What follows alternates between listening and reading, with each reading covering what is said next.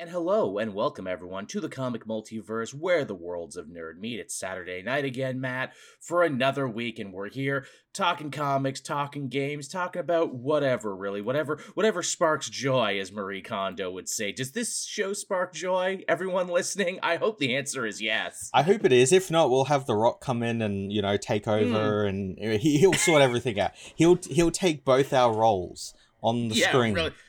and we'll have Well, to you know, shake he- his hand and and, and, just, just, let him have. pla- placate to him and everything. Yeah. Well, inside we're dying just a little bit. Man, that would be hilarious. The Rock comes in, shut your mouth and know your roles, jabronis, Matt and Joel. This is my show now, and we're going all the way to WrestleMania. but you have, but you haven't been around. You've been in Hollywood, yeah. But the Black Adam didn't do what I needed it to do. So time to take over this business with like a seat on the board of directors that I also occasionally use so I can wrestle my cousin. wah wah. And also uh what is it? Vince mcmahon might actually be getting in trouble for real deal sex trafficking. Yeah, I did you hear saw that? I saw that. Yeah, Jesus Christ. that's pretty fucked up. And uh brock lesnar is apparently also mentioned in the incriminating Uh-oh. text messages too. So he just left is the funny thing. Brock lesnar yeah i'm not gonna do the royal rumble this year. In fact i might be retiring from wrestling completely. And i'm like yeah i wonder why. Oh my god. how uh, how awkward must it have been when he got home to his wife Sable? What did his wife have to say? You did what with who? Let's just say piss was involved. That's that, that that that's not a joke either. That's not me being like, oh, Joel's saying piss because it's a stand-in for something else. It is not. everything everything you think about rich assholes and their deviancy is apparently one hundred percent true. oh, absolutely. If anything, it's it's what you're thinking is like tamer than than what they do. Is uh is that why uh the McMahons and the Trumps have been friends for so long? I wonder. Yeah, I wonder. Is that uh, is that why they get along so well?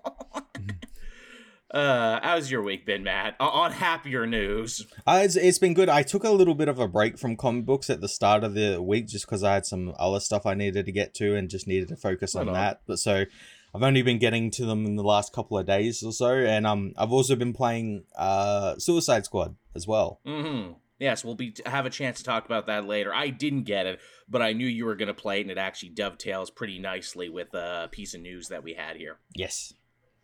Uh, actually, hey, speaking of news, uh, big ups to Christian, the fan who recognized me at uh, Taco Bell.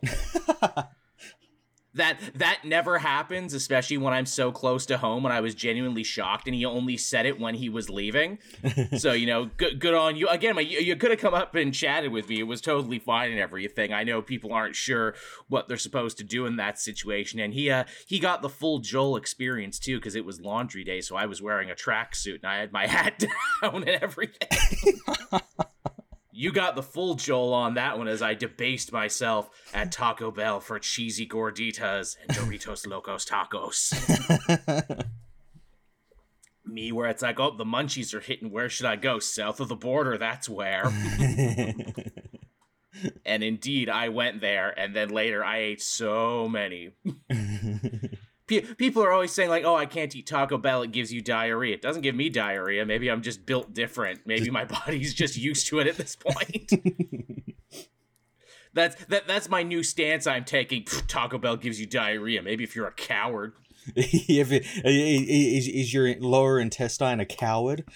Yeah, really. You need to work it out, man. My lower intestine is made of fucking steel at this point, man. I mean, a breeze could knock me over, and if you say a mean word to me, I might cry, but my lower intestine's stronger than anything. Forged in fire, and by fire, I mean the fire sauce. num num num num num num num. So that's the kind of week I've been having. But yes, that's uh, that lets people know if you see me in public, you can say hello. I, I will chat with you. nice, nice. So there you go. Uh, we want to hop into the news this week, Matt. There was admittedly not a ton, No, there wasn't.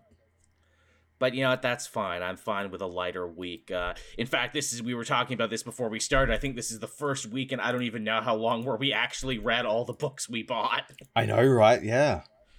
That never happens anymore. These freaking events have really stopped me up.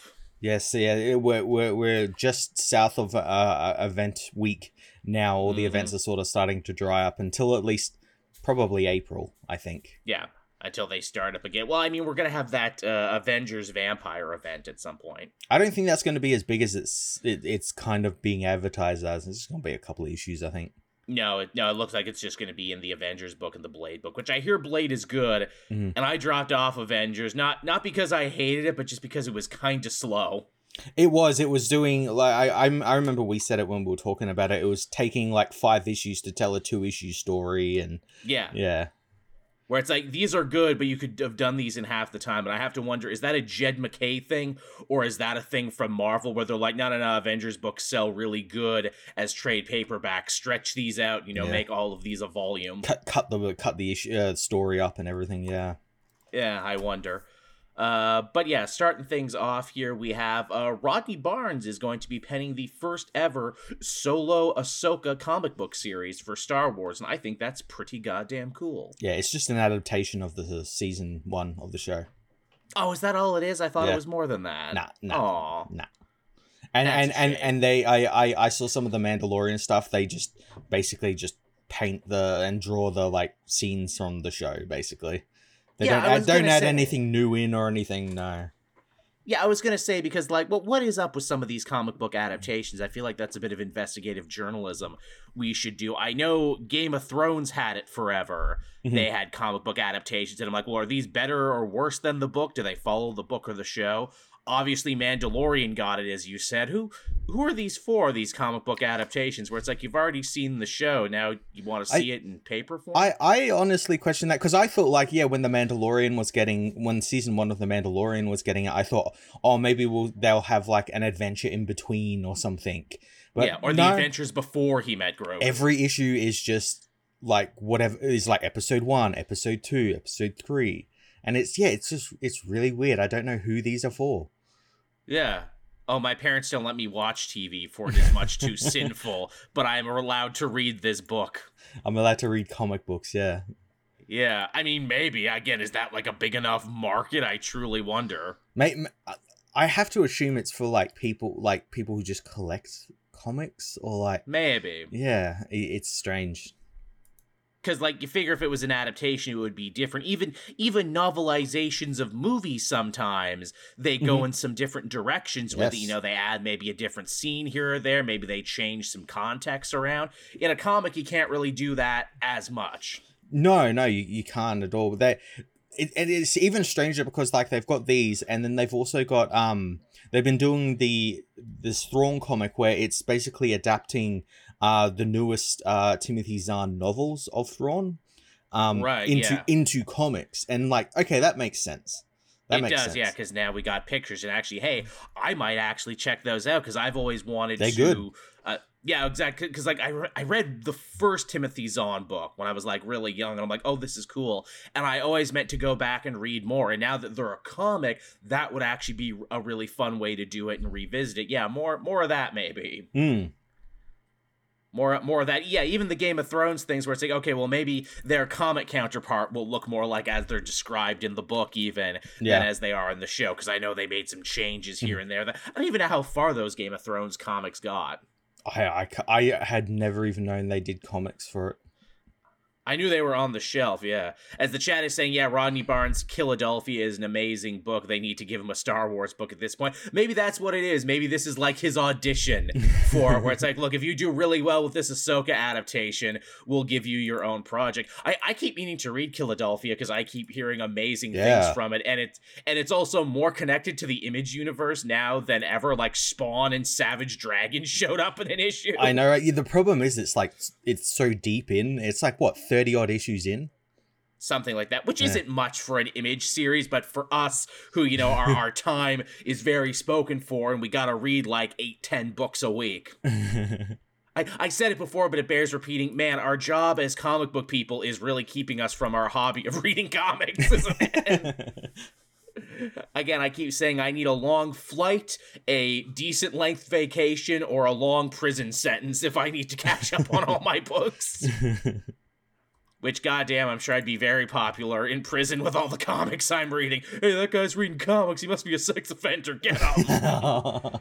no, I'm not. I'm just a nerd. I don't know, man. With that, No. with that build and that The- chin beard, I don't think so. These are comics, not manga. Yeah, really. There's a difference. Come on. Yeah, we're prisoners. If we knew the difference to things, we wouldn't be in here. if we knew nuance, we wouldn't have gotten caught. That's how it's done. Uh, people in the chat saying uh, they're replaying like a dragon because uh, oh yeah we got a new yakuza game this week i that's another thing i love the yakuza games i am so behind on them and i Mhm. need to catch up Is the, the the the new one out? Is that's that's the one where they replaced uh what's his name's voice actor with that terrible, terrible fucking Twitter YouTube voice actor, isn't it? Yeah, you uh, you told me about that last week. I had Yeah. no idea they had pulled that. I went and listened to what Kiryu sounds like in the new game, and holy It's bad, shit, isn't you it? were right. It's bad. Oh my god! If you gave me a mic right now, I would give you a better performance. And I am not an actor. I know nothing about inflection. It's bad. It's really bad. Like, was the dude popular enough that they were willing to do that to such a beloved character? Well, from what I understand, because it's it's Yong Yea who voices him now, and he's like, from what I've seen, he was like big on like YouTube and Twitter and everything. And I don't know how he got. I think he was like a an actual voice actor, but like that's where I know him from. And and yeah, they, he's somehow got the role, and no one fucking likes it. And uh, he's taking that very very well. Uh, he's not, but because I he's can only imagine. blocking anyone who he criticizes him and everything. But yeah, S- such a weird evolution for the Yakuza series because the first one on the PS2 had an English dub that's actually pretty good because Yeah. you get like Bill Bill Farmer and Mark Hamill and Mhm. Michael Madsen turning in weirdly interesting performances. Then everyone from like two to six, no English at all in any of it. It's all Japanese. You Mhm. got to read the subtitles. Then in the Judgment games, they start screwing around with it. They're like, okay, well, this will actually have an English dub. And then by the time we actually get to uh, Like a Dragon, uh, the new one, uh, where it's not even Yakuza anymore, it's Like a Dragon, so they actually go using the Japanese naming. Then we start getting English voice casts, and the original Like a Dragon was pretty good. And then they make weird ass changes here and this one. Did a. did a what is it like a dragon man who erased his name did that have an english dub I don't know. i don't know either very weird Yeah, very freaking weird choices for this I, I guess they figured they'd reach a bigger audience if it was in english and if they did stunt casting it would reach a I- bigger audience I think that's the idea behind this, but it backfired spectacularly just because the guy doesn't sound anything like Kiryu and like he's not a very good voice actor to begin with. and like again you're not going to sound 100% like the original kiryu No. that's fine but but at least do your own thing with it Mhm. Yeah, yeah. Like hell, again, the the guy from the first Yakuza game, actually not too bad. What's what's he been up to? That guy. that would have been hilarious casting if they actually got that dude back all these years later. I He's know, right? probably as old as Kiryu is now. yeah. That would have been perfect. Uh, but yeah, hey, speaking of casting, and we were Milly Alcock has actually been cast as Supergirl for the upcoming DCU, the new DCU, I guess we have to call it, because no one has named it yet. So let's take that upon ourselves to call it the new DCU. Yeah, yeah. Perfect casting. I have not seen House of the Dragon yet. I kind of put it off, but she definitely looks the part, and everyone seems happy about it, so I'm happy about She's it. She's fantastic in uh in in House of the Dragon, and I'm also happy too because she's Australian. Hey, there you go. Finally, the House of El, as they have always been meant to be. yeah, I, I think it's super cool that they are like being like, no, no, no, Supergirl is going to be a big part of our new DC universe. We're going to adapt this really good Tom King book because Mm. we think it would be perfect for a movie. Yeah, yeah. I, I'm really looking forward to seeing how they're going to do that book because yeah, it's it's a really different book from what you us- usually see with Supergirl.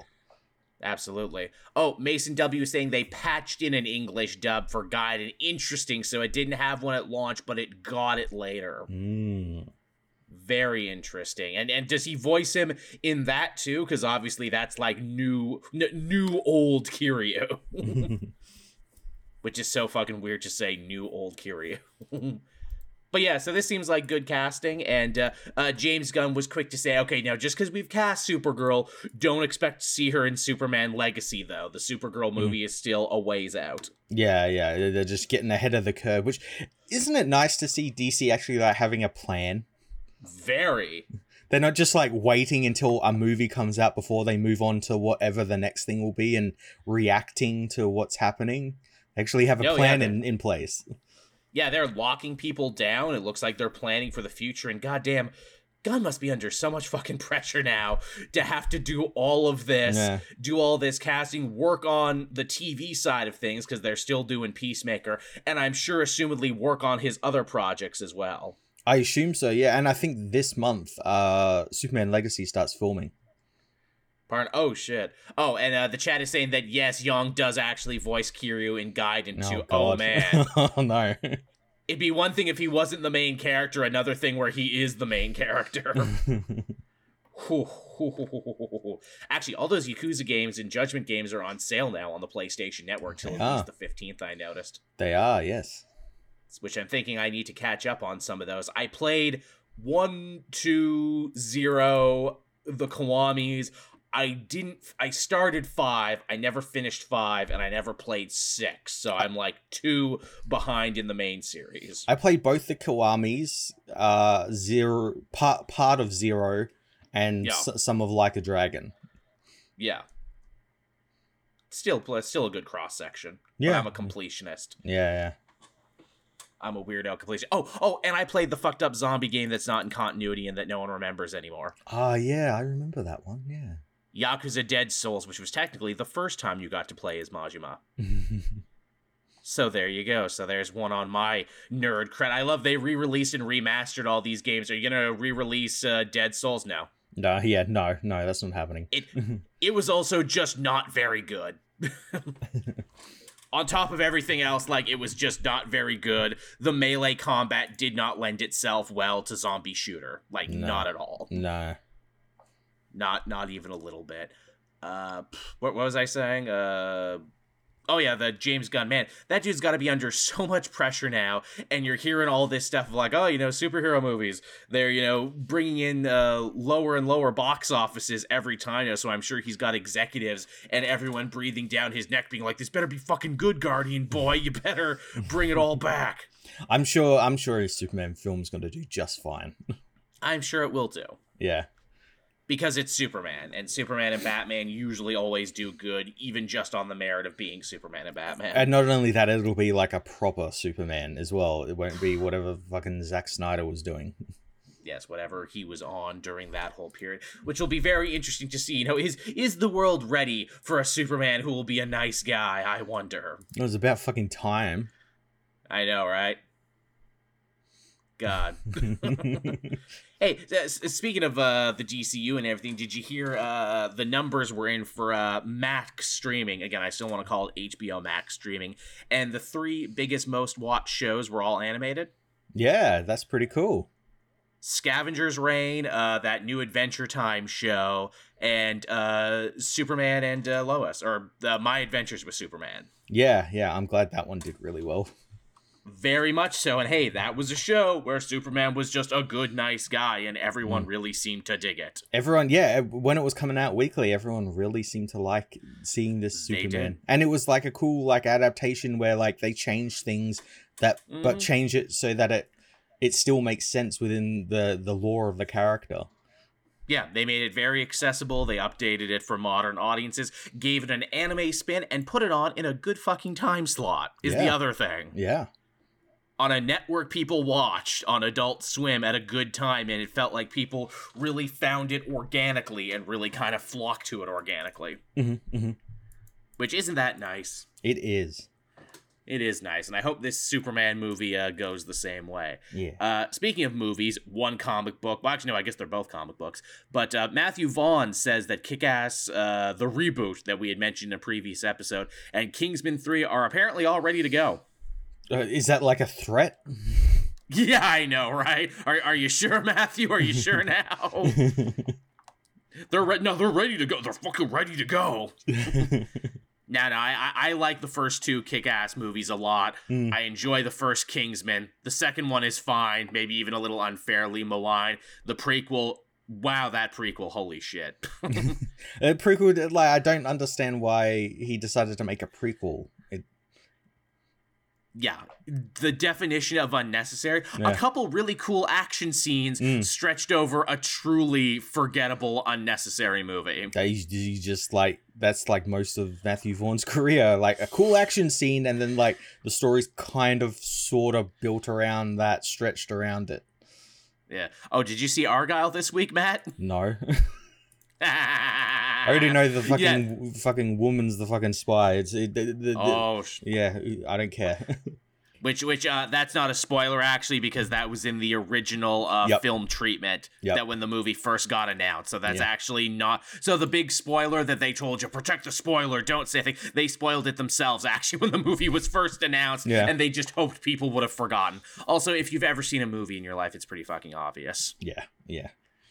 It's pretty obvious that that's the way it would go about it. But uh, yeah, so uh, he says the new one's coming out.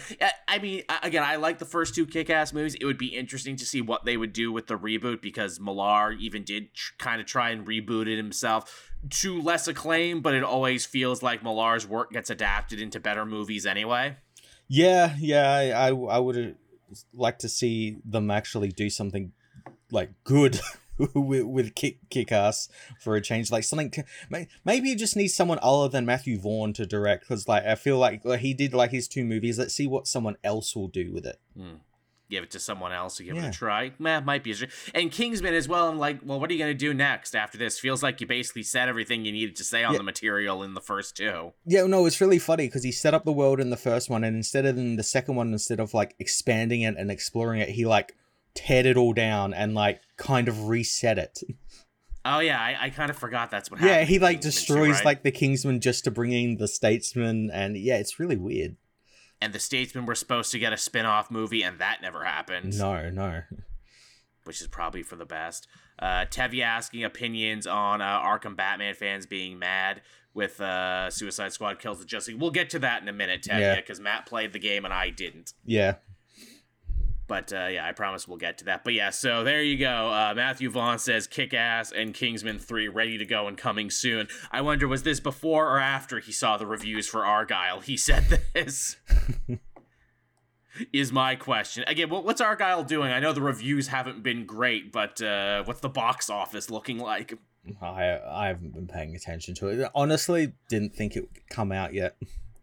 It's it's also so fucking hard to like deal with the box office of anything now because damn near everything gets sent to streaming in a fucking month anyway. Exactly, yeah. perfect example of that beekeeper movie with Jason Statham. I'm like, Yeah. well, that looks fun. Maybe I'll go see that in the theater. Oh, it's out on streaming already. Well, that didn't take long at all. Well, Yeah, shit, I might, I, might have seen that. I watched that one as well, and I it, it, was pretty good. Th th these are the type of films David Ayer should be making. Yes, it's also maybe the best thing that uh, Jason Statham has been attached It to in a minute. Yeah, yeah, he was actually really good in it.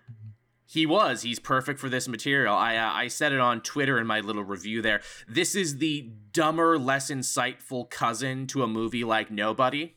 Mm-hmm, mm-hmm. Or like yeah, John Because- Wick or something. Yeah, Yeah, because they're both desperately trying to be, you know, modern takes on that like Charles Bronson death wish boomer aggrievement revenge fantasy and while Mhm. nobody kind of actually examines that and looks at the sad layers underneath it all, Beekeeper's like, "No, but what if we just did it without examining any of it and what if we all just found an enemy we all agree are truly detestable, Silicon Valley shithead bro scam and hold people over the phone." yeah, yeah. M- my review of the film was like, what if Kitboga had a gun?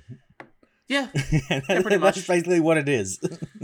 pretty much yeah that's that sums it up uh, my favorite thing about it too is twice that movie sets up a character who's like oh this is going to be the heavy this is going to be the beekeeper's foil yeah. and he kills them both very easily and i'm like oh that's interesting." I really like that, yeah, because the film looked like it was going in a really predictable way. It was like, oh, we've got the new beekeeper in, and they're unstable, Mhm. and they're gonna, and it's gonna be like a slightly recognizable actor to like fight Mhm. Jason Statham. Oh, he he just like kills her straight away. Oh, there's this other guy, this Af- South African guy with like a Yeah. fake leg.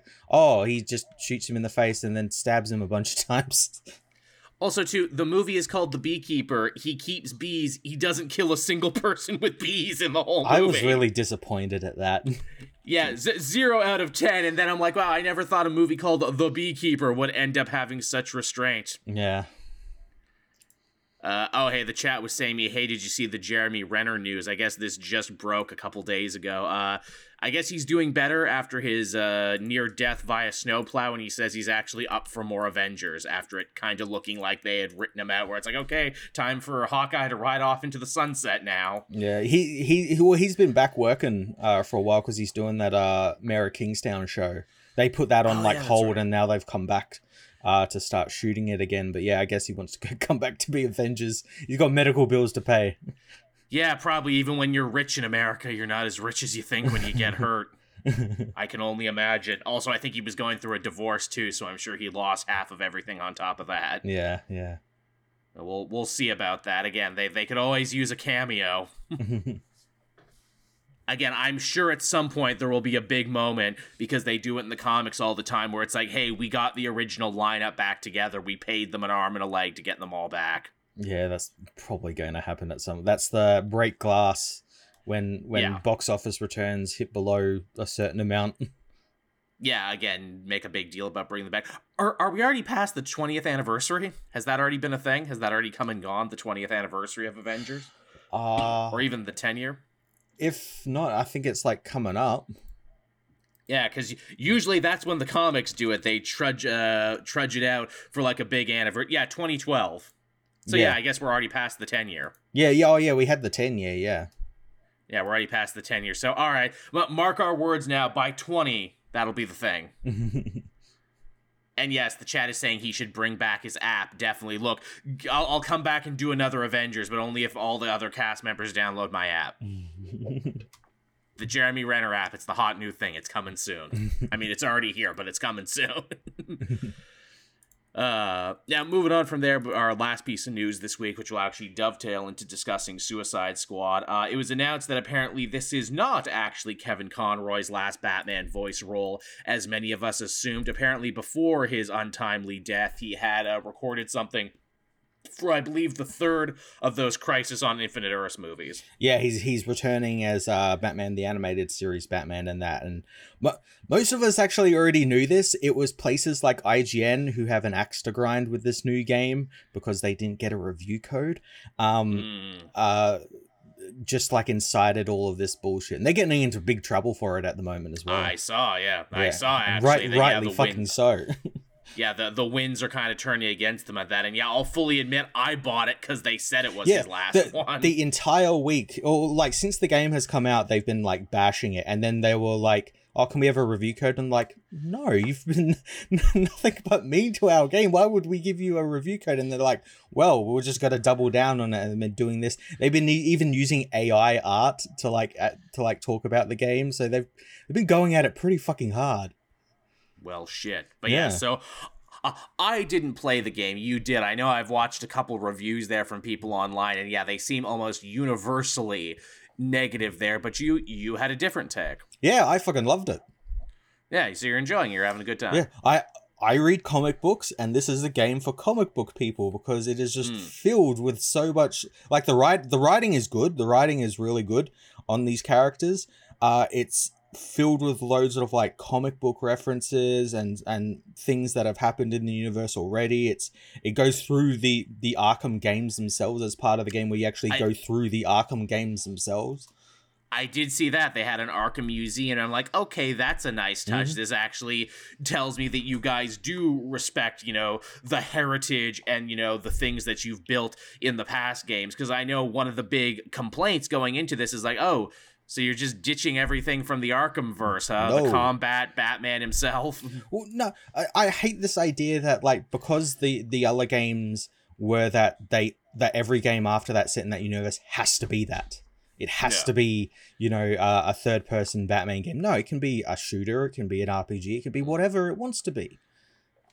Now here's my question. This was always my big bugbear going into it because know I love the Suicide Squad. They're one of my favorite teams, mainly because they're so eclectic and everyone has a different gimmick there. Do the characters all play differently enough, or do they all play fairly samey? Because to hear everyone else talk, they play pretty samey. No, they all play differently. They Do all they have now? like Okay. because you've got skill trees and they tell you like each skill tree is like for a different like like like with like I played mainly Deadshot and he's good with range combat and be and because he's got like the jetpack he can do like fuel dumps and stuff. So he's like a um what do they call it in the game? Like a bomber character who does Right. like like like carpet bombings and stuff like that. And then you've got King Shark who's like your tank. He, he Mhm. does really good like melee damage with his his like meat Right. meat cleavers and stuff. And then obviously um uh captain boomerang is kind of like a roguish character where he's very Naturally. very fast very like good at dodging and everything. It's got a rain got the boomerang which is really fun to use. The only character i didn't like was harley and that's mainly because of her tra- traversal mod which is really shit.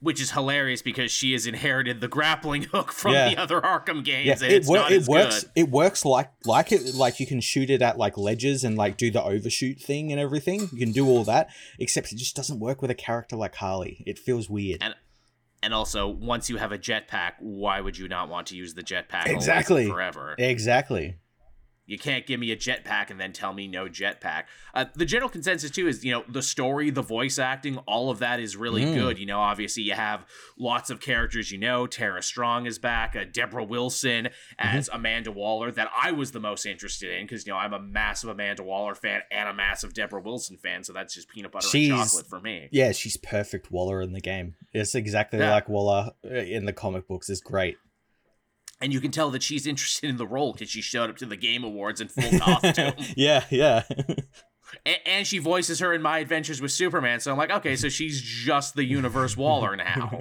yeah she she likes doing this character Uh, uh, KT, I thought the game looked okay. I'm just skipping it because it came out the same month as Persona 3 and uh, FF uh, 7 Rebirth there. Yeah, it had some stiff competition going into it for sure. yeah no that, that's totally understandable Yeah, and it's the stiff competition is going to keep going too because uh, what is it? Uh, Dragon's Dogma 2 and Rise of Ronin come out on the same day too. yeah in march yes Yeah. Come on, game company, stop doing that. Give some breathing room. People only have most people only have enough money to buy one. i Come know on. i know right yeah For, for for the record, I'm totally on Rise of Ronin though, because anything that lets me fly with a Japanese kite and Yes. anything that just has has a dedicated pull out the gat button for anything. oh, I'm in a sword fight. What am I gonna do? Gun. yeah yeah i'm just A- gonna shoot you in the face Yeah, any game that just has a dedicated pull the pull out the strap, pull out the Thule button, that's the one I'm going to do. No offense, Dragon's Dogma, you're doing some cool fantasy thing. I never really played the first one, but it looks like you built on everything people liked. But you know, c- call me when you have guns. Is all I'm saying. call me when you have black powder weapons. Is all I'm saying. but uh, but yeah, Arkham. I I- I know a lot of people were like uh, that they really liked the story, but they found you know a lot of the uh, mission modes like kind of repetitive, and that you know there was too much stuff on the screen. Was that a problem for you at all, or were you into well, it? well, there's too much stuff in the screen. That's like on them because there are settings you can just turn the HUD off. That was my question too. Yeah. Where I'm like, God, I hope they give you the ability to change that. Literally, the when the game boots up, you, you get like the like the brightness thing, and you change the brightness. Then it asks you, do you want to turn the HUD off? Or do you you can turn each individual part of the HUD off, so you can make it like Oh. a minimal HUD and everything. They've thought of that. It's all there. Again, a lot of the stuff that comes from people hating this game are like small out of context clips you see on Twitter. Right? Like, like the big one was obviously Batman's death, and um yes, yeah, I- yes, which was everywhere. And I'm like, Yeah. even I knew. I'm like, look, I'm not picking up the game when it comes out. I'm not gonna watch this clip because I know this isn't telling me the full story. I'm No. sure there's a mountain of context here that I'm not oh getting. oh there absolutely is. The, the biggest one being that uh it's not the real Batman. Of course, yeah. I mean, is, uh, yeah. because like none of these characters are the real quote unquote Justice League. They're it's heavily, heavily, heavily implied that they're clones. Yeah, the, the second they started doing like multiverse, and the second it's like, ooh, we're having Mhm. them do bad things. I'm like, there's clones. They're, they're clones. There's no way that DC would sign Yeah, off on this. and- This, this is the s- same DC that in the Harley show wouldn't let them imply that Batman, you know, gave Catwoman oral, oral sex. You think that DC Comics would be okay with Batman killing people? Not only that, but the developers have come out and said that the idea is that in each of the seasons coming out, um, there will be a you'll be rescuing the Justice League from Brainiac. So from the first one, you'll be rescuing like you know Green Lantern, then you know Superman, and they will go to the Hall of Justice and be there for you to like talk with and and everything. That Huh. that was the i that's the idea behind it. So again, yeah, it's just like little clips that people have taken way way out of context.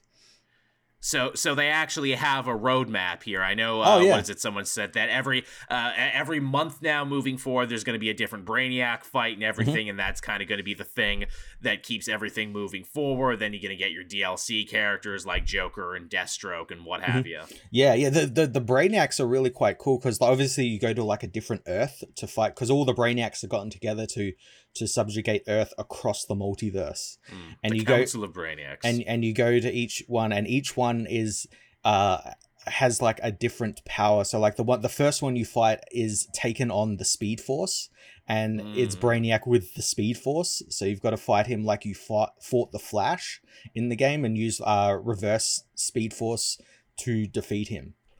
Right. Huh. And that, that's the thing. You, you, when you fight these villains, when you fight the Justice League, you're not just like standing there shooting at them. You've got to like, oh, we- we're fighting Green Lantern. We've got to go to like Batman's hideout and get like a yellow lantern power battery.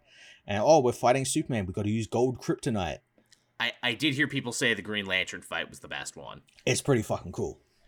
I did hear that, and that for Batman, when you fight him, they're sure to to put you on the other side of the Arkham game, basically, where you got to run around in the dark and be a thug uh, and watch out for gargoyles. You fight Batman twice. You do that, and then there's another one where you're put on the other side of a Scarecrow fear toxin uh, thing where Batman Oh, takes on the role uh, of Scarecrow and becomes the Demon Bat. Interesting. So again, so what I'm kind of hearing here is that there's actually a lot of really good stuff in the game. If you're willing to deal with some of the more, you know, online things. now, Online d- things. did you you- the more always online things and I, I we even said this before where it's like look you know there was always going to be a reckoning for always online games there was always Yes. going to be a reckoning for games that people feel is predatory when it comes to their multiple different currencies and everything there and it's just kind of interesting that this ended up being the game that kind of the straw that broke the camel's back and kind of became the whipping boy for mm-hmm. all of these problems which are still problems in the industry but it's just funny it ended up being this one Yeah, it, it- which is really strange because like you look at those other games that came out, especially Marvel's Avengers, because that's what it's getting compared to for, good Very reason. You know, so. two superhero games and everything. That one launched with like fuck all content. I remember because I was playing it when it launched. Fuck Same, all content out of the story mode. Fuck all. This one actually launched with like a real decent amount of end game content. Right. Which Like- again, hey, as we Yeah. y- you and I even said for the Avengers game, it's like, man, you know, the story and the characters and everything here actually pretty good. It's just a shame that it failed at being a live service Yeah. game, which is what it wanted to I be. finished the story. What like what do you want me to do now? Like Oh, there's nothing wait to for keep- the DLC. No, I'm good. Yeah, exactly. And and you had to wait a long time for the DLC that. The new the DLC for the Suicide Squad comes out next month. Oh, well, that's good. Yeah. As we said before too, well, it kind of sucks the whole, you know, predatory, always online, freemium currency, everything. It sucks when it's done badly, but as we've seen with stuff like, you know, Fortnite and even Call of Duty and everything, when you do it right and you hit the right dopamine receptors for Mhm. people, they're going to be more, you know, okay with it and more, you know, amenable to it. And you have to wonder, will Suicide Squad be one of those games that does it but does it right? I I was checking because I I hadn't th- through my entire run I hadn't like checked the store because it's got like a store Right. it's an online game, and like compared to other games, it's like really like it's not in your face at all. They don't tell you tell you keep go to the store, go to the store, do this, and you go to the store and it's just like oh it's just outfits, it's just some Hmm. just some outfits. That's it. Now I have to wonder because obviously, you know, when people reacted so negatively to the game the first time, they kind of like took it uh, away for a couple months to rework it and everything. Mm. I have to wonder what did the game look like before that? I have to wonder what were the Mm. actual things that they changed. Is my uh, thing. I would have to say that they, they, they probably added content in. That's what I think. God hoping, God hoping they did. Yeah. Well, it's nice to hear a different take, Matt. I'm glad to hear you're having fun with it, and honestly, you're kind of softening me on it now. Maybe when it actually comes down in price and I have some free time, I'll check it out. Did, did you play co-op with anyone? Because obviously that's the whole big thing, getting to play with a friend. I, I didn't, but I'm I'm going to now that I'm because I just wanted to finish the story. Um, uh, but now that I'm finished the story and go, going into like end game content with all these Brainiac raids, I'm gonna definitely play with some other people. Christ, I'm shocked uh, we didn't jump on that. That should have been a thing because then I could write it off as a business expense. Look, we're playing, we're seeing for ourselves. Look, look, look. I'm, I'm sure you'll be able to pick it up pretty cheap pretty quickly. Yeah, I think I will be too. well, all right then. So that's the news, everyone, this week. Not a hell of a lot happened, but with that, we can hop into what we read. And like we said, we actually got a lot of good reading done this week. We did, yes, Uh, should we start with Beast World, which was the big event finale this week? yes, we should.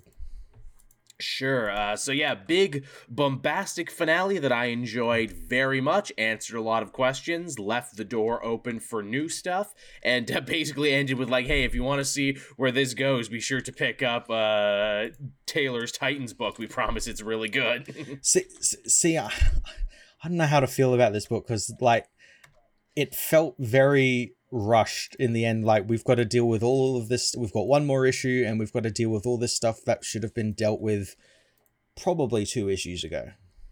It, you know what it was? It's the big, the big beast problem. The thing they built up ultimately in the end didn't end up being that big a problem at Yeah, all. yeah. th- Like all through the book, they keep going about we got to find a cure. Got to find a cure. Well, how are we going to cure these people? And it's like, oh, we'll just like put a powered person in front of these people, and the the the, the parasite will come out. And it's like, why did it take you six issues to figure that out? When in the first uh World Tour Metropolis tie-in, they figured that out. Like Bibbo figured that out. I mean, I guess the big problem is is they just didn't know how to corral everyone while also trying to protect themselves and stop Waller from murdering them. I do like Waller got them to step into a trap by dealing with the drone army, Mhm. but Waller also steps into the Titans trap by corralling all the people with beast sickness so the heroes could cure them. That's funny. It's a it's, it's like they were playing Uno and they were both throwing down the reverse card. I, I I really loved um Nightwing's talk with the president though. Uh, Yeah, just because it mirrors what Taylor did in Injustice with Batman. Oh, Whereas in oh, Ba-? Batman went to the president and he like threatened the president and was really paranoid and like all, like basically almost saying like he owns the president and everything. Yeah. Where, whereas here Nightwing actually went to him just to talk with him and wants to even reveal his secret identity to him to make him trust him. I thought that was Yeah, a nice yeah. like inverse of each other. I uh, I love that it's still nameless, faceless president because uh, God forbid uh, they actually reflect any real world politicians. Which it's funny too. The president's like, "Hey man, I hate Waller as much as anybody, man. Let's work together, you and me. Let, let's show that stone cold bitch who's boss, right? Me." Because you never see that to a story where the president was also like, was like pretty down and a pretty good bro with no, no, Yeah. no, no, man. I don't want to see your face. I love secrets. I'm the president. Just ask me about MK Ultra sometime. ask me about the secret underground FDR tunnels one day. Oh nope, I said too much. oh, can't talk about them. Yeah, can't can't talk about any of that. Hey, you know, uh, as a president, I get two secret murders. Right per term, you get two secret ones. You gotta use Yeah. them up before you end your term, but they're gone. Yeah, I got one left. but I'm saving it for a rainy day. uh, but yeah, so him working with the president is good. Uh, a lot of people said that Beast Boy's death in return was ultimately a little too easy, and I'm like, nah, it just seemed easy because Taylor did a really good job setting it up. See, see, see. No, like I think what should have happened is that he should have ret- like he should have returned, and it's like, oh no, his memories aren't all there. This is just like Beast Boy in name only. He's just like a husk of who Right. he was. Let's. And then they then they they remind remember that like arm that got cut off when he first fought the Necrostar. That itself could have mm. been a whole arc in Titans. They go to a different universe to find this arm that's lost, and it's like, fallen onto a, a planet and become like that planet's like like seed of life or something and beast world Right. finds him so and him and raven regain their romance and and bond and everything. that could have been an arc on itself and nah it's just finished up in like two pages It it felt like Taylor really wanted to have a happy ending. He wanted high stakes, Mhm. but he also wanted there to be a happy ending. mm-hmm mm-hmm Which is though because it's like it's a happy ending, but it's not. It's like a happy ending sandwich where it's like, oh no, Waller has actually used this it's, situation. like, it's like one thing after another at the end of this. It's like, okay, th- that's the ending. But wait, there's more. but wait, it's there's very- more. it, it's totally a return to the king ending because it's like, oh, Yeah. Waller has used this situation to strengthen her political power for the uh, Bureau of Sovereignty, and now they own the Hall of Justice. Which, hey, good on that because the building was just sitting there. Wonder how they own it because like Batman owns it. You would think, yeah, but Batman lost all his money though. That's true. But And I- surely, but and I- like, surely he would still own the building. Like Bruce Wayne would I- still own the building. I mean, I assume being a rich guy, probably all of his leases and everything were owned by uh, Wayne Enterprises. That he just let them lapse. Yeah. He let them. Well, I mean, we found out in Gotham War that he let the mansion lapse because uh, Alfred takes care of that shit, so he doesn't even own the mansion anymore. Vandal Savage owns that. Goddamn, Bruce, you gotta get your money right. You gotta get a fucking accountant. Again, stop recruiting Robins off the street. Find some wayward accountant and adopt him and be like, look, you're accountant man. Your job is just to sit here and run my shit. so I don't have to. And they uh, rename it the Hall of Order, which Yeah. I just imagine Waller and Steel and But- all of her people just taking shits in the superheroes' toilets. that that moment, I fully expected to turn the next page and be like, "And here is the Dark Justice League," and it's like, right? Or something like yeah, that. and it's it's just like Dark Avengers. Mm, could still be coming. Yeah, yeah, that's the thing. Yeah, Waller has definitely uh, taken the Norman Osborn pill, Mhm. hasn't she? yeah, yeah. She's gonna run for operate in the president sh- next. Oh shit, yeah. Well, I mean, she basically implies that she's more powerful than the president yeah, yeah, now she- that she can just do whatever she wants. yeah, she owns the president. Yeah. Yeah, I can do whatever I want. I can make crazy laws, and I will make crazy laws. But also, she's not really the one in charge of things because we never really heard back from the Light, who are apparently the ones pulling her strings. Yeah. Oh, yeah. I completely forgot about that. That just I get again. This is this this and Doctor Hate. I think is that that disconnect between Taylor and Williamson and what they both have in have planned. Basically. Yes, I got the very distinct feeling that Williamson had one idea and Taylor had another, but also that they're still good friends because we'll talk about Batman and Robin this week Mhm. because uh, w- Williamson actually goes out of his way to uh, honor something that Taylor did, Oh, nice. which I really respect. And it was a small thing, and I'm like, good on you for doing that. Yeah. Oh, that's cool. But yeah, the big final reveal at the end of it all, and you knew this was coming because they never showed you the end Yeah. of Raven and Dark Raven's fight. Oh no, they've switched places. Yeah, Raven is now in the gem, and Dark Raven, Doctor Hate is is Raven on the Titans. I think defeating Doctor Hate it was way too easy. Oh, Flash took a helmet and like threw it in a volcano, and it destroyed it. And they also forgot that she had the Nightmare Stone.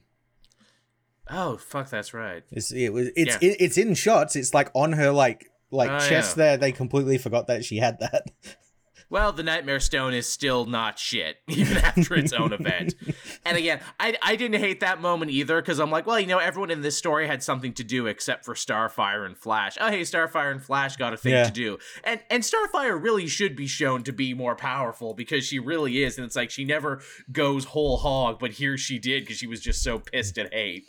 Did you? d- Yeah, I was gonna say, did you find it really weird that like this uh, this event started with uh you know the church and uh the guy that was revealed to be Tamaranian and everything, and Mhm. he he never appeared in this in this event uh outside of the Titans book uh uh at all. Like he- yeah. he ne- no. he never appeared at all.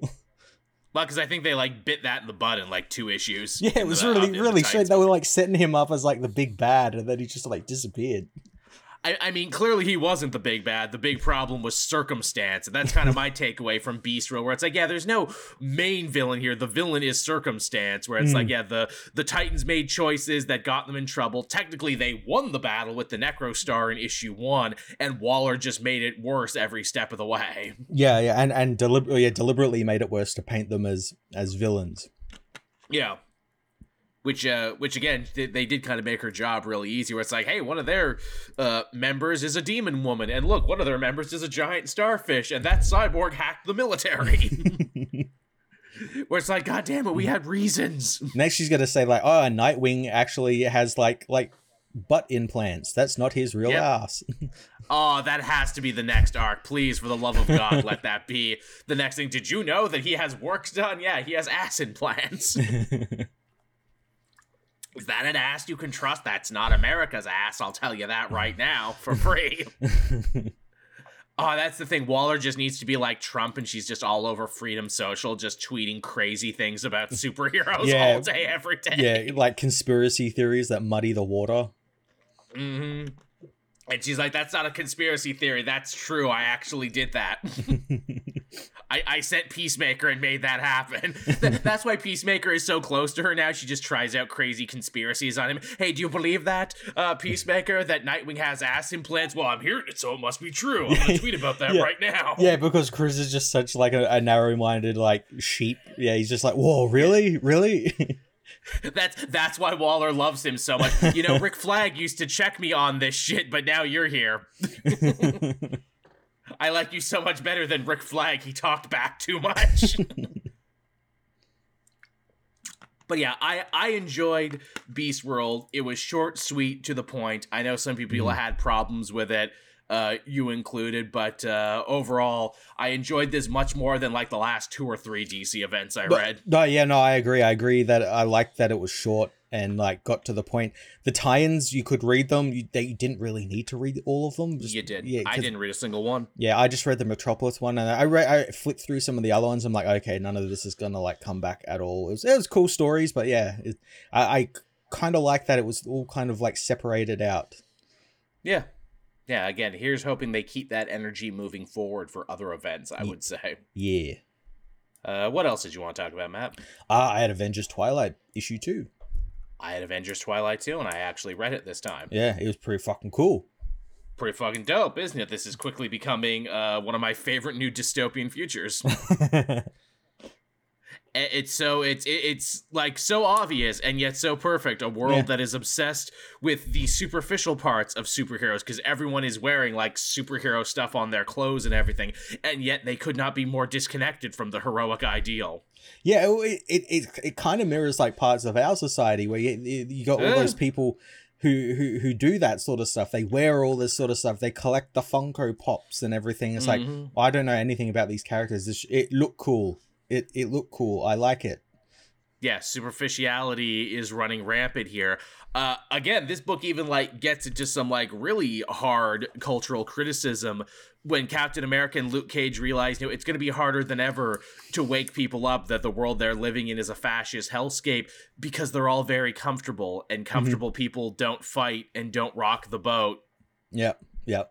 even even when they're actively having their freedoms taken away and they don't know it and i'm like man that's that's pretty fucking harsh and then they even go a step further by being like yeah here's kamala khan favorite young person hero who is now in middle age with two children and who has also kind of lost the will to fight because she's also comfortable and is also Mhm. afraid of blowing up her life Steve blows up his life no problem. His wife hates him now and says, We're basically done. Yeah. You destroyed my whole life by doing the right thing. Yeah, yeah. Steve don't Steve don't really care about that, and yeah, he, he tries to do it with Kamala as well. But yeah, she, she's not interested. She's got kids, but then she's also a little bit interested because she's got like the radio that like tunes into what's going on.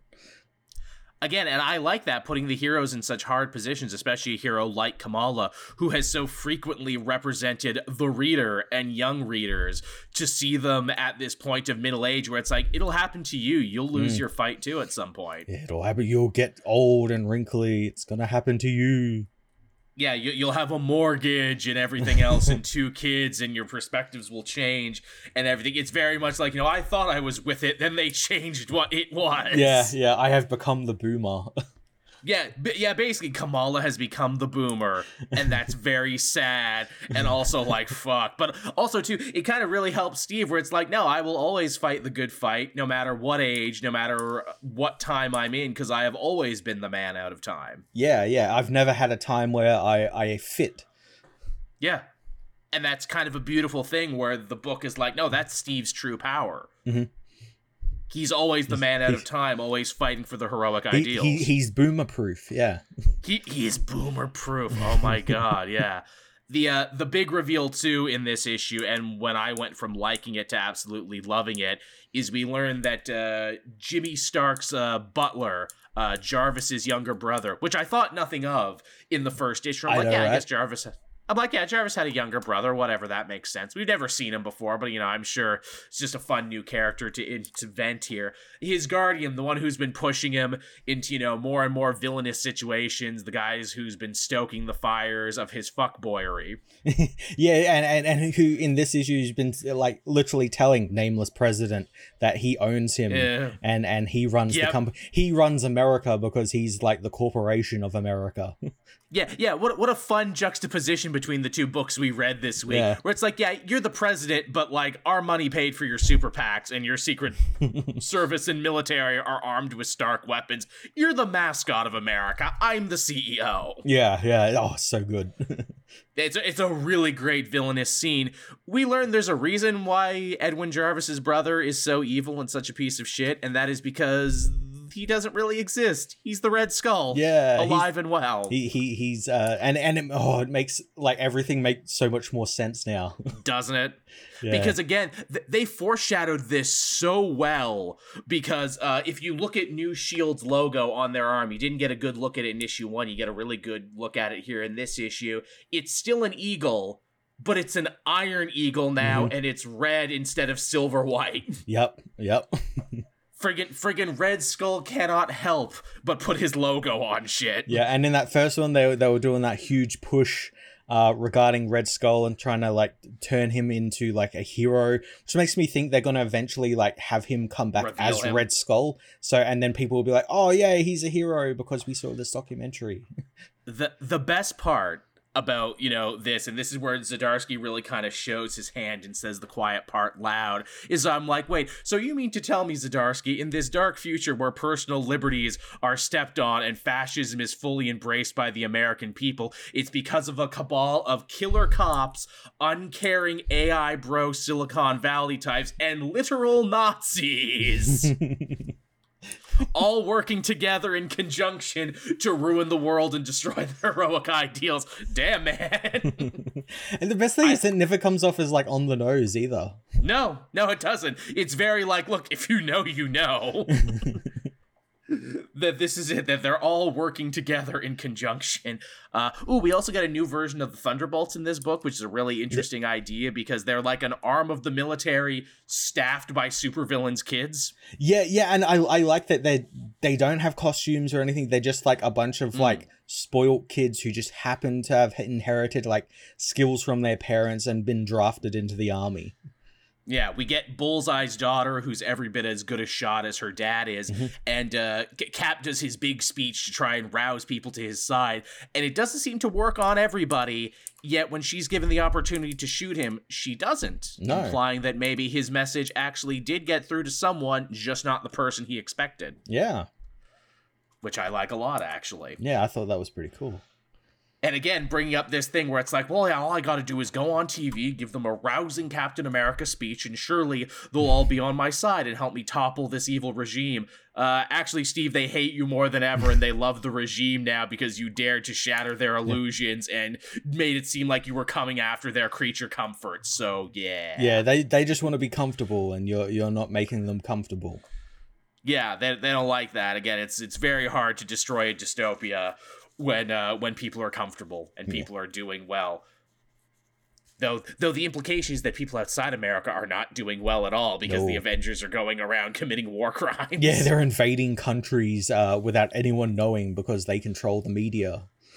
Yeah, which is fucking wild to me. And I'm like, oh man, you know there's gonna come an issue where we're gonna get to see what those other Avengers are up to, and it's probably gonna be really dark and fucked up. Yeah, yeah. I I have to also wonder, it's like through through the last issue and then this issue, um, Kyle Jarvis or Red Skull, he's like really pushing for James to become Iron Man. Like he keeps saying, "Oh, Yes. it's his destiny." Wonder why? Yes, but Jimmy doesn't, which is actually a, a, a really interesting like angle on him. Jimmy, when he's talking about the armors, he calls the murder machine, so he has no love for the armor. Yeah, it's almost like he's he he has uh, like gain some of his father's like he hates weapons and all that sort of stuff, but like will but he's still very much like how old Tony was, where he's very spoiled and and and just likes money and whatnot, and and his cushy life. It, it begs the question what happened to Janet and Tony in this timeline? Did they meet natural ends? Did Red Skull push it along? Did something happen to Janet that turned, uh, what is it, Jimmy against weapons and against Mm. armor so much? Because at first he just seems like the worst person, Yeah. and he probably is, but this issue gave him a little bit more dimension when it's like, yeah, he doesn't want to be Iron Man, he doesn't like the armors. Yeah, may, maybe like all this like because he because he like goes into like his disembodied father's head to steal like designs and stuff. Maybe Mhm. he's like caught like memories of like like Tony dying in the armor or something, and it like scares the shit out of him. Yeah, quite possibly. And I'm like, ooh, are they actually implying that Jimmy Stark could be saved at some point? Mm. I don't know, but it's very interesting. And again, they basically call it in this issue, yeah, Captain America will need to fight an evil Iron Man at some point. Yeah, yeah, I, it's gonna happen. Of course, it's gonna happen. You got to get that image of that Captain America fighting Iron Man. Naturally. Also, the book is called Avengers Twilight, but it's really more about Captain America, right down to the Red Skull being the villain, and that's fine. Yeah, I, I I'm I'm cool with Chip Zdarsky just doing a Captain America book. Yeah, you could have called it Captain America Twilight, but I'm sure Avengers Twilight would have sold better. And it's not like there isn't a bunch of other heroes in it. No, not at all. Yeah. Yeah. Also begs the question too. Geez, what other heroes are still alive if Kamala was uh, Steve's first uh, port of call? Yeah, well, I I, I kept wondering like, well, who's Kamala's husband? Because he doesn't seem to be on the scene. Maybe he died or something. Maybe. Yeah, What's uh what's Miles doing in this? that's what I that's what I initially thought. It's like, is Miles her husband? It's like, Yeah, is he dead? because we know Peter's death clearly hit the Avengers and Steve very hard and everything, so that there would be another assumedly middle-aged Miles running around. Did Miles even exist? Good question. Because we don't know. Did because remember the Peter, Peter and died too early. yeah, I was gonna say the Peter on this world didn't. He, the the Avengers didn't know his secret identity. They just knew him as Spider Man. Oh, and Ultron is still alive too Yeah. from H Day as well, and he's kind of Red Skull's prisoner, and he's kind of the one actually running the back end of everything because Jimmy's a little useless, Yep. which I like a lot. And so that means that to win the day, Steve will need to defeat Red Skull and also finally win the battle of H Day that has still been going all this time. Yeah, he's he's gonna make up for what, what happened in the past, and and he he wants to do that as well because they they also reveal that they know about Tony Stark still being somewhat alive, and they've got to break him out or like go and get him or something. We got to save his Walt Disney head. We Yeah. got to break into the Disney vault and get him back. Yeah, Peter Parker died in the first issue, Tevya. Yeah, we saw his body and everything. Yeah, he, he's he's very much dead. Yes, impaled and everything. It was very sad. Yeah. Uh, I had two Batman books to finish us off this week, and the first one was the Batman and Robin Annual. Oh, how was this? This was really solid, actually. It's all about Bruce and Damian going on a camping trip. Oh, nice. Yeah, they, they stopped Double Dare, the two villains from Taylor's Nightwing book, the twins, from stealing stuff. And like, oh, we, we weren't, you know, doing a lot of crime. We were just stealing some money so we could go on a road trip. And Bruce is like, oh, I've never taken my son on a road trip. I should probably do that. A- and Damian, of course, hates it every step of the way. It's basically the plot to a Goofy movie. but with Batman and Damian, and obviously they're not on the road for more than a couple minutes when uh, Damian stumbles upon a mystery apparently at a High Moon campsite. People have been disappearing for months. And uh, that's because Roulette, the gambling themed villain, has literally just turned it into the most dangerous game where ultra rich trophy hunters get to pay to hunt man. and uh, one of those hunters turns out to be uh, Bloodsport. oh, nice. In fact, uh, Williamson actually does a really nice thing going out of his way to honor everything that happened in that last Suicide Squad run. Oh, where, where where he was like hopping between Earths. He had like all his like brothers from the different multiverses, and Mm-hmm, yeah. Oh, nice. We get a splash page remembering all of that, Oh, and he even yeah. goes as far as to say where it's like, yeah, he's come back with a bunch of dangerous Earth 3 weapons he wants to try Oh, out. fuck. He doesn't even want the money. Oh, nice. And I'm like, that's so cool. And then he's also sure to remind us, like, oh yeah, you know, Bloodsport started as a Superman villain. And I'm like, oh, and you're writing a Superman book right now. Is this your backdoor way to get Bloodsport back in? this him also saying Bloodsport should have been uh, Deadshot in that Suicide Squad game. really should have with his ability to teleport guns and everything. Tell me about him. And being a Superman villain, whereas every other villain in that game is a villain of the Justice League, and Superman doesn't really have one. no, he doesn't have a representative, which what a missed opportunity, right? Very missed opportunity. But yeah, he's super cool. Batman defeats him in a fun way too because they're trapped on a camping trip, so they don't have their costumes and most of their gear, so they have to like Rambo it up and Batman like covers his face in dirt, and of course it makes a bat symbol because why wouldn't it? Of course.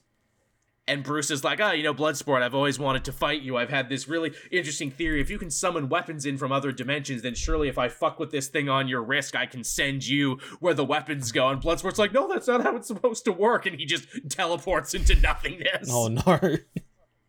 so God only knows where Bloodsport went after that. Just the moments of abject terror on his face, like, no, I'm not supposed to use the wrist thing like that. Which, hey, maybe he'll pop up in the Superman book somewhere. I feel yeah. like that's where it's meant to be. That that was yeah. uh, Williamson planting a seed for something. Like, don't worry, you'll see him again somewhere else. Yeah, he he's going to appear in some other work of mine. yeah, he's gonna be on like a fucking alien planet, or he's gonna be back in time with Marilyn Moonlight or something. Yeah, yeah. But yeah, so it was super cool, super sweet, to the point, really solid. And and the big twist at the end is, you know, uh, uh, Damian and Bruce have this great moment by the campfire where Bruce is like, "Well, I want you to do more normal things, son, like camp and go to school." And Damian kind of logics his dad to death, where he's like, "But dad, we're not normal. We've never been normal. Why are we forcing it doing normal people things? At most, I just want to like talk to you and hang out and do cool shit." And Bruce at the end reveals, "Yeah, I knew Roulette was killing people out here in the woods. That's why I brought us." this I knew you would like beating up some D-list villains there, Damian. This was my way to get close to you and everything. got you. You got bat dadded. I parented the shit about you and you didn't even notice I was parenting the shit out of you. I, I love that that Batman's relationship with his son is so fucked up. He has to like zen riddle his way into parenting. Yeah, in, into actually doing something that like a normal parent would do. Yeah. Again, I can't tell you we're doing this. I need to make it some big multi-layered game. but yes, uh, Batman Robin uh, annual, very fun. Again, continuing to build some really great themes and ideas that Williamson has been playing around within that series. De- definitely worth your time. Oh, that's awesome. Yeah, yeah, yeah, yeah. Uh, uh, uh I had anything else. I, I had two more. Two more. I had uh, World's Finest Annual, uh, 2024 oh. annual. Oh yes, this was a big issue. I understand. Uh yeah, it's uh not actually even about Batman and Superman. It's no about shit. I here. It's about the world's finest. Um, oh. Uh, it, it's it's four stories uh, from a bunch of really cool fucking writers, uh, and the first one is about uh, Mr. Mxyzptlk, and hey. and and the Just Us League, uh, which is, which is the fifth dimensional inversions of the Justice League.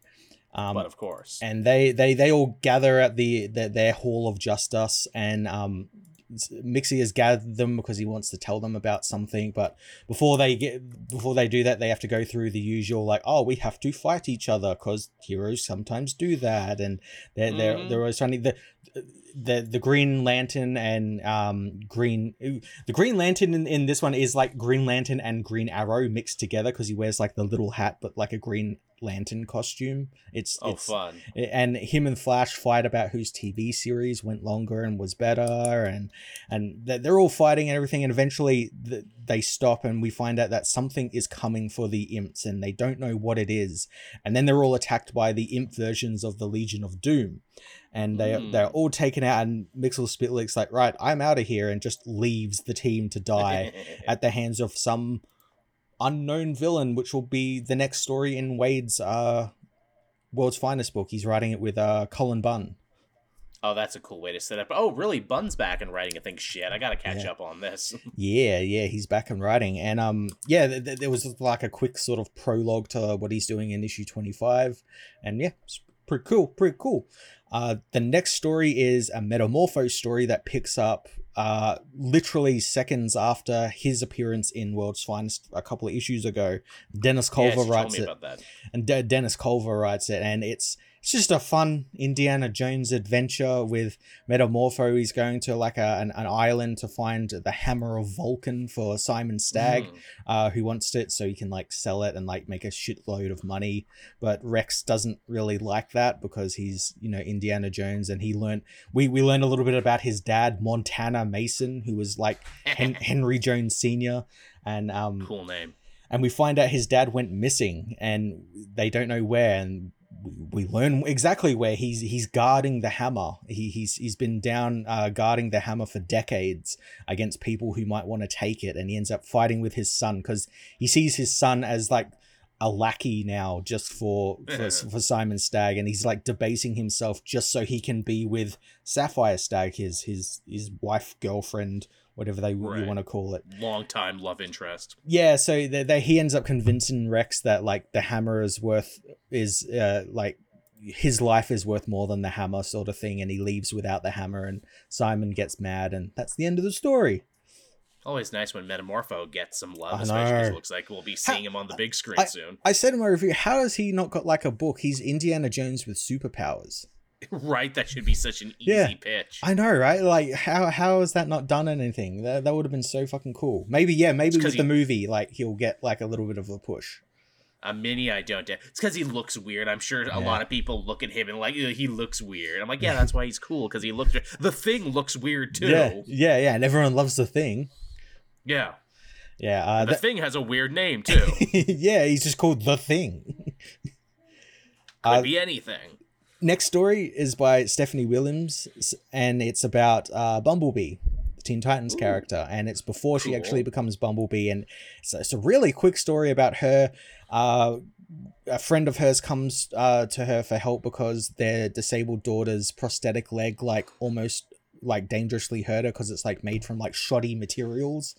And Right, right. she ends up just going and investigating the company which is tied to Stagg industries funnily enough. But of course, and um she learns that like yeah they make like shoddy products because it's like cheaper for them but then they're also like implanting these shoddy products with like listening devices so that Oh, they can just listen to their customers and you know gain intel on them for marketing and other nefarious purposes goddamn Amazon. it's pretty much she breaks into like an amazon warehouse sort of place yeah it's great Damn you, not Jeff Bezos. and yeah she gets she gets the uh, uh information she needs and leaks it to like a friend who works for like a paper in uh midway city and and they expose the company well, that's good. Yeah. and the, the last story is written by christopher cantwell and it's about the challengers of the unknown Yes, you tweeted about Yeah. this that you loved this, and this Yeah. must be good if someone did something with the challengers that was so good. yeah it's it's it's not the easiest story to follow because you need to know who the challengers are and not many people know who First they and are foremost, uh, they're, they're literally fantastic four characters basically more or less. Uh, um, and they they're a task. They have been sent by Batman to this facility where a super collider has gone rogue and is like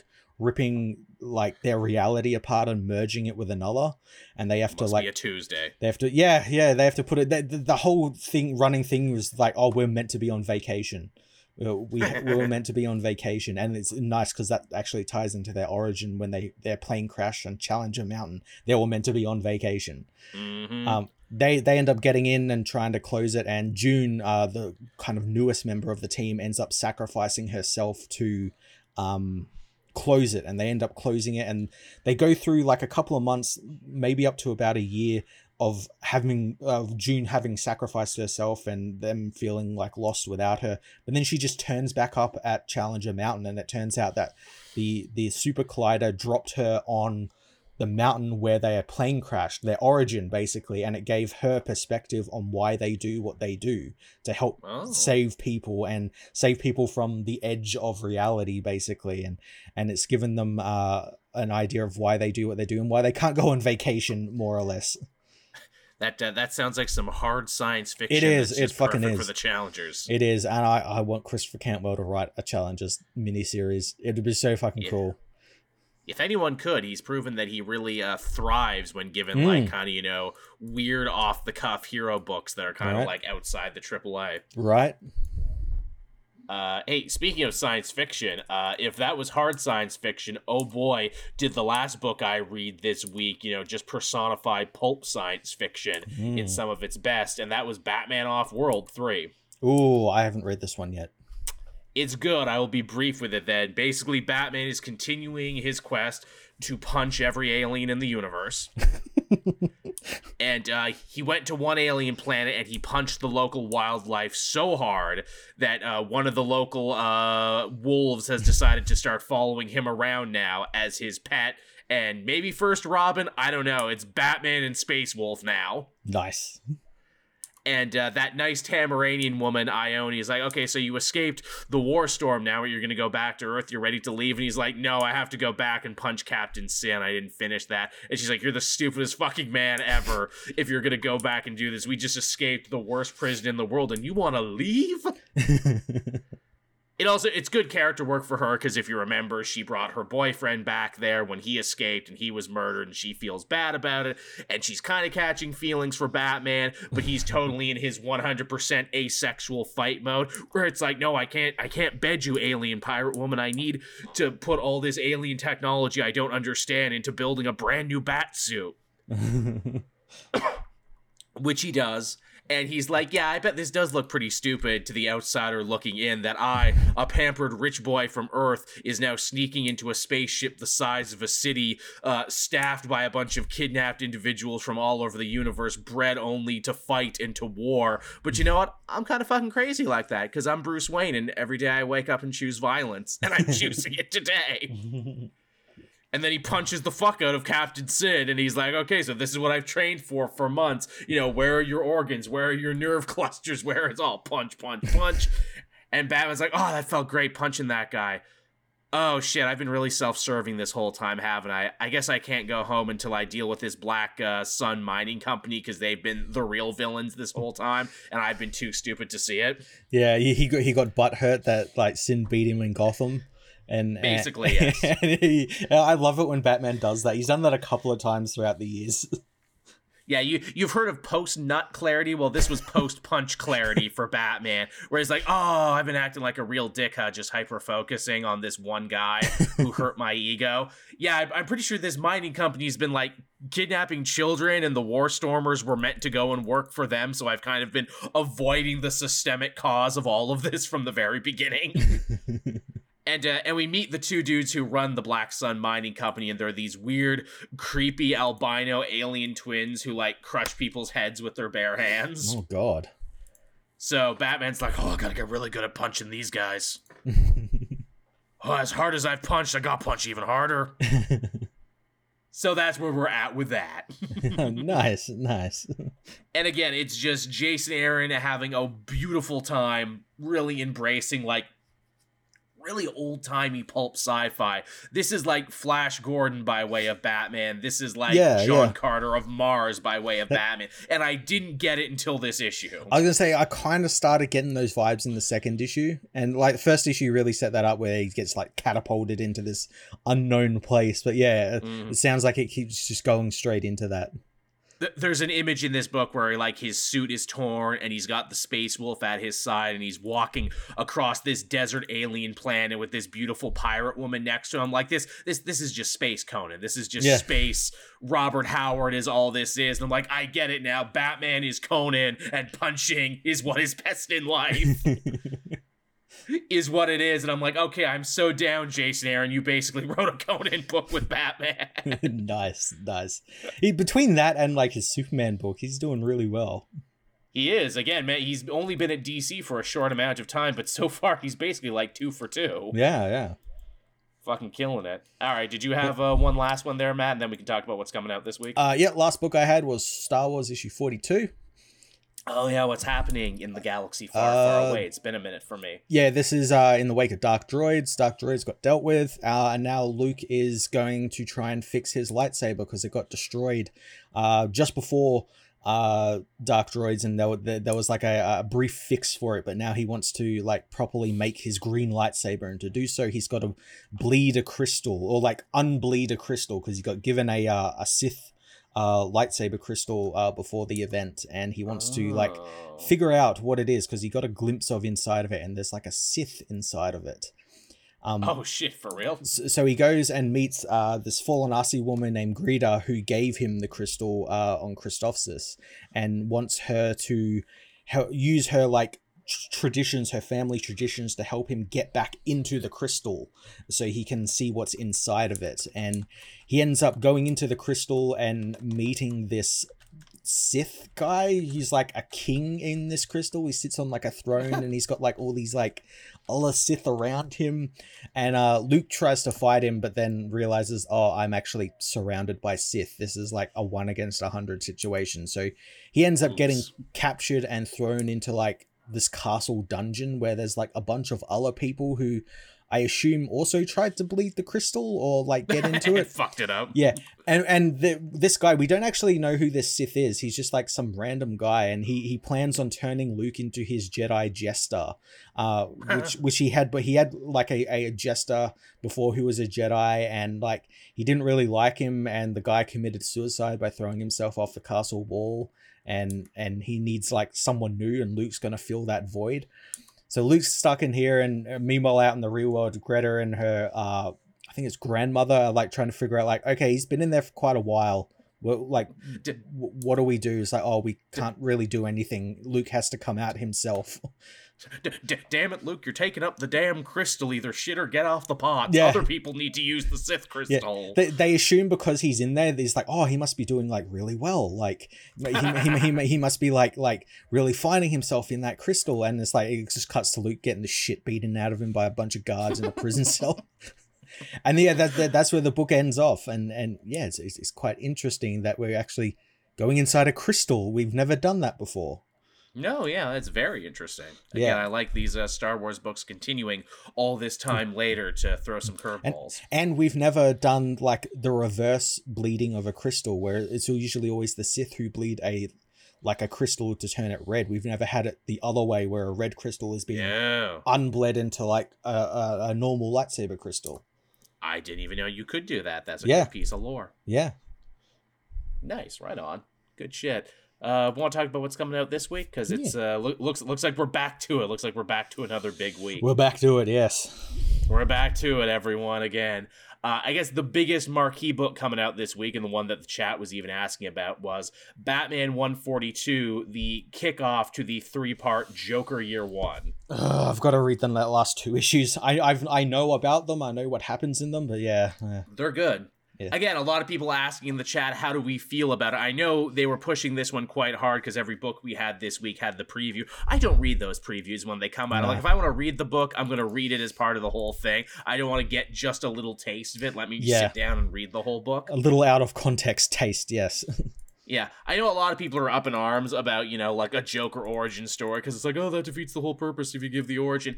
If there was a writer I would trust to do it, it's Zdarsky, especially because we already saw what his version of Batman Year One was in The Knight. It didn't touch the Joker at all, and I'll actually be really interested to see what his take is on the Joker. and his run on Batman, uh, outside of Gotham War, has been just fantastic. Yes, and uh, the all the books have forgotten Gotham War uh, across the board, which yeah, is good. of course, of course they have. Yeah, everyone's just like that didn't happen. What are you talking about? We we were we all had a fever dream. That didn't happen. Mutually shared madness. Uh, we got that. We got X Men 31, which is not Fall of or Rise of, but just another issue in the main book. It looks to be the whole team fighting Nimrod. Because again, it's just like, hey, we, we got to wrap this up. There's a lot of stories here we got to wrap up before this Krakoan era is all done. I I really thought all the other X Men books would stop for Fall and Rise. and That's, what I thought. Get. That's what I thought. We were just gonna get Fall and Rise, and then maybe like the odd book that is like supplemental. Yeah, hell, Dead X Men came out this week, and I didn't even read that one because I'm just like, no, I'm just gonna read Fall and uh, Rise. That's exactly what I'm doing. I'm not paying attention to any of the other books. I mean, look, I'm sure they're using this time to answer hanging questions and everything, but like, you know, hey, I'm I'm enjoying it. yeah. Uh, what else we got going on? We got Avengers 10, Shazam 8, Birds of Prey 6, which I'm two issues behind on that and desperately would like to catch up. Ultimate Black Panther number one is the other big new number one dropping this week. Yeah, and I think we both want to check that one out. Yeah, yeah. Everyone seems to love the, this old new Ultimate Universe. Yeah, and again, Spider Man did great. Here's hoping this one does great too. Yeah. Uh, we got Captain America number six. We got Daredevil Gang War three. As Gang War continues, I think it's done. We get the penultimate issue next week, I think. No, yeah. Uh, Fire and Ice, Welcome to Smallville 6. Thanos number 3. I did not like issue number 2, but I am interested enough in this series to keep up with it. And again, it's. uh What is this? Cantwell writing that one? I believe, believe- so, yes. Yes, it's Cantwell writing that one. It looks like this is where like the book is getting into what it's actually supposed to be about, and that is Thanos and this lady who has found out that she's like the reincarnation of Mistress Death, Death, yeah. taking a yeah, taking a weirdo Bonnie and Clyde style road trip because Thanos is driving a car, which is just a hilarious image. Yeah. Uh, here's a book coming out this week that I'm sure will confuse people: Red Hood: The Hill, number zero. Have you heard about this, Matt? I haven't, no. So, Red Hood the Hill is going to be the new ongoing Red Hood series that we're finally getting. Uh, which, you know, about time, especially after Gotham War, where he got fucked over pretty seriously. I think he needs a new book. It's going to be written by Shawn Martinbrough, who people might not even remember this. He wrote Red Hood 51 and 52, which was the first time that a new person had written the main Red Hood book since Lobdell got Yeah. ousted for being a sex pervert and a creep and a piece of shit and everything. He got two issues before the book was canceled, and he had this whole big pitch where it's like, yeah, I'm moving Red Hood to this place called The Hill, which is this historically black neighborhood in Gotham, which is currently being gentrified now. Uh, Todd lived there at some point in his life with his family, so he had friends there and everything.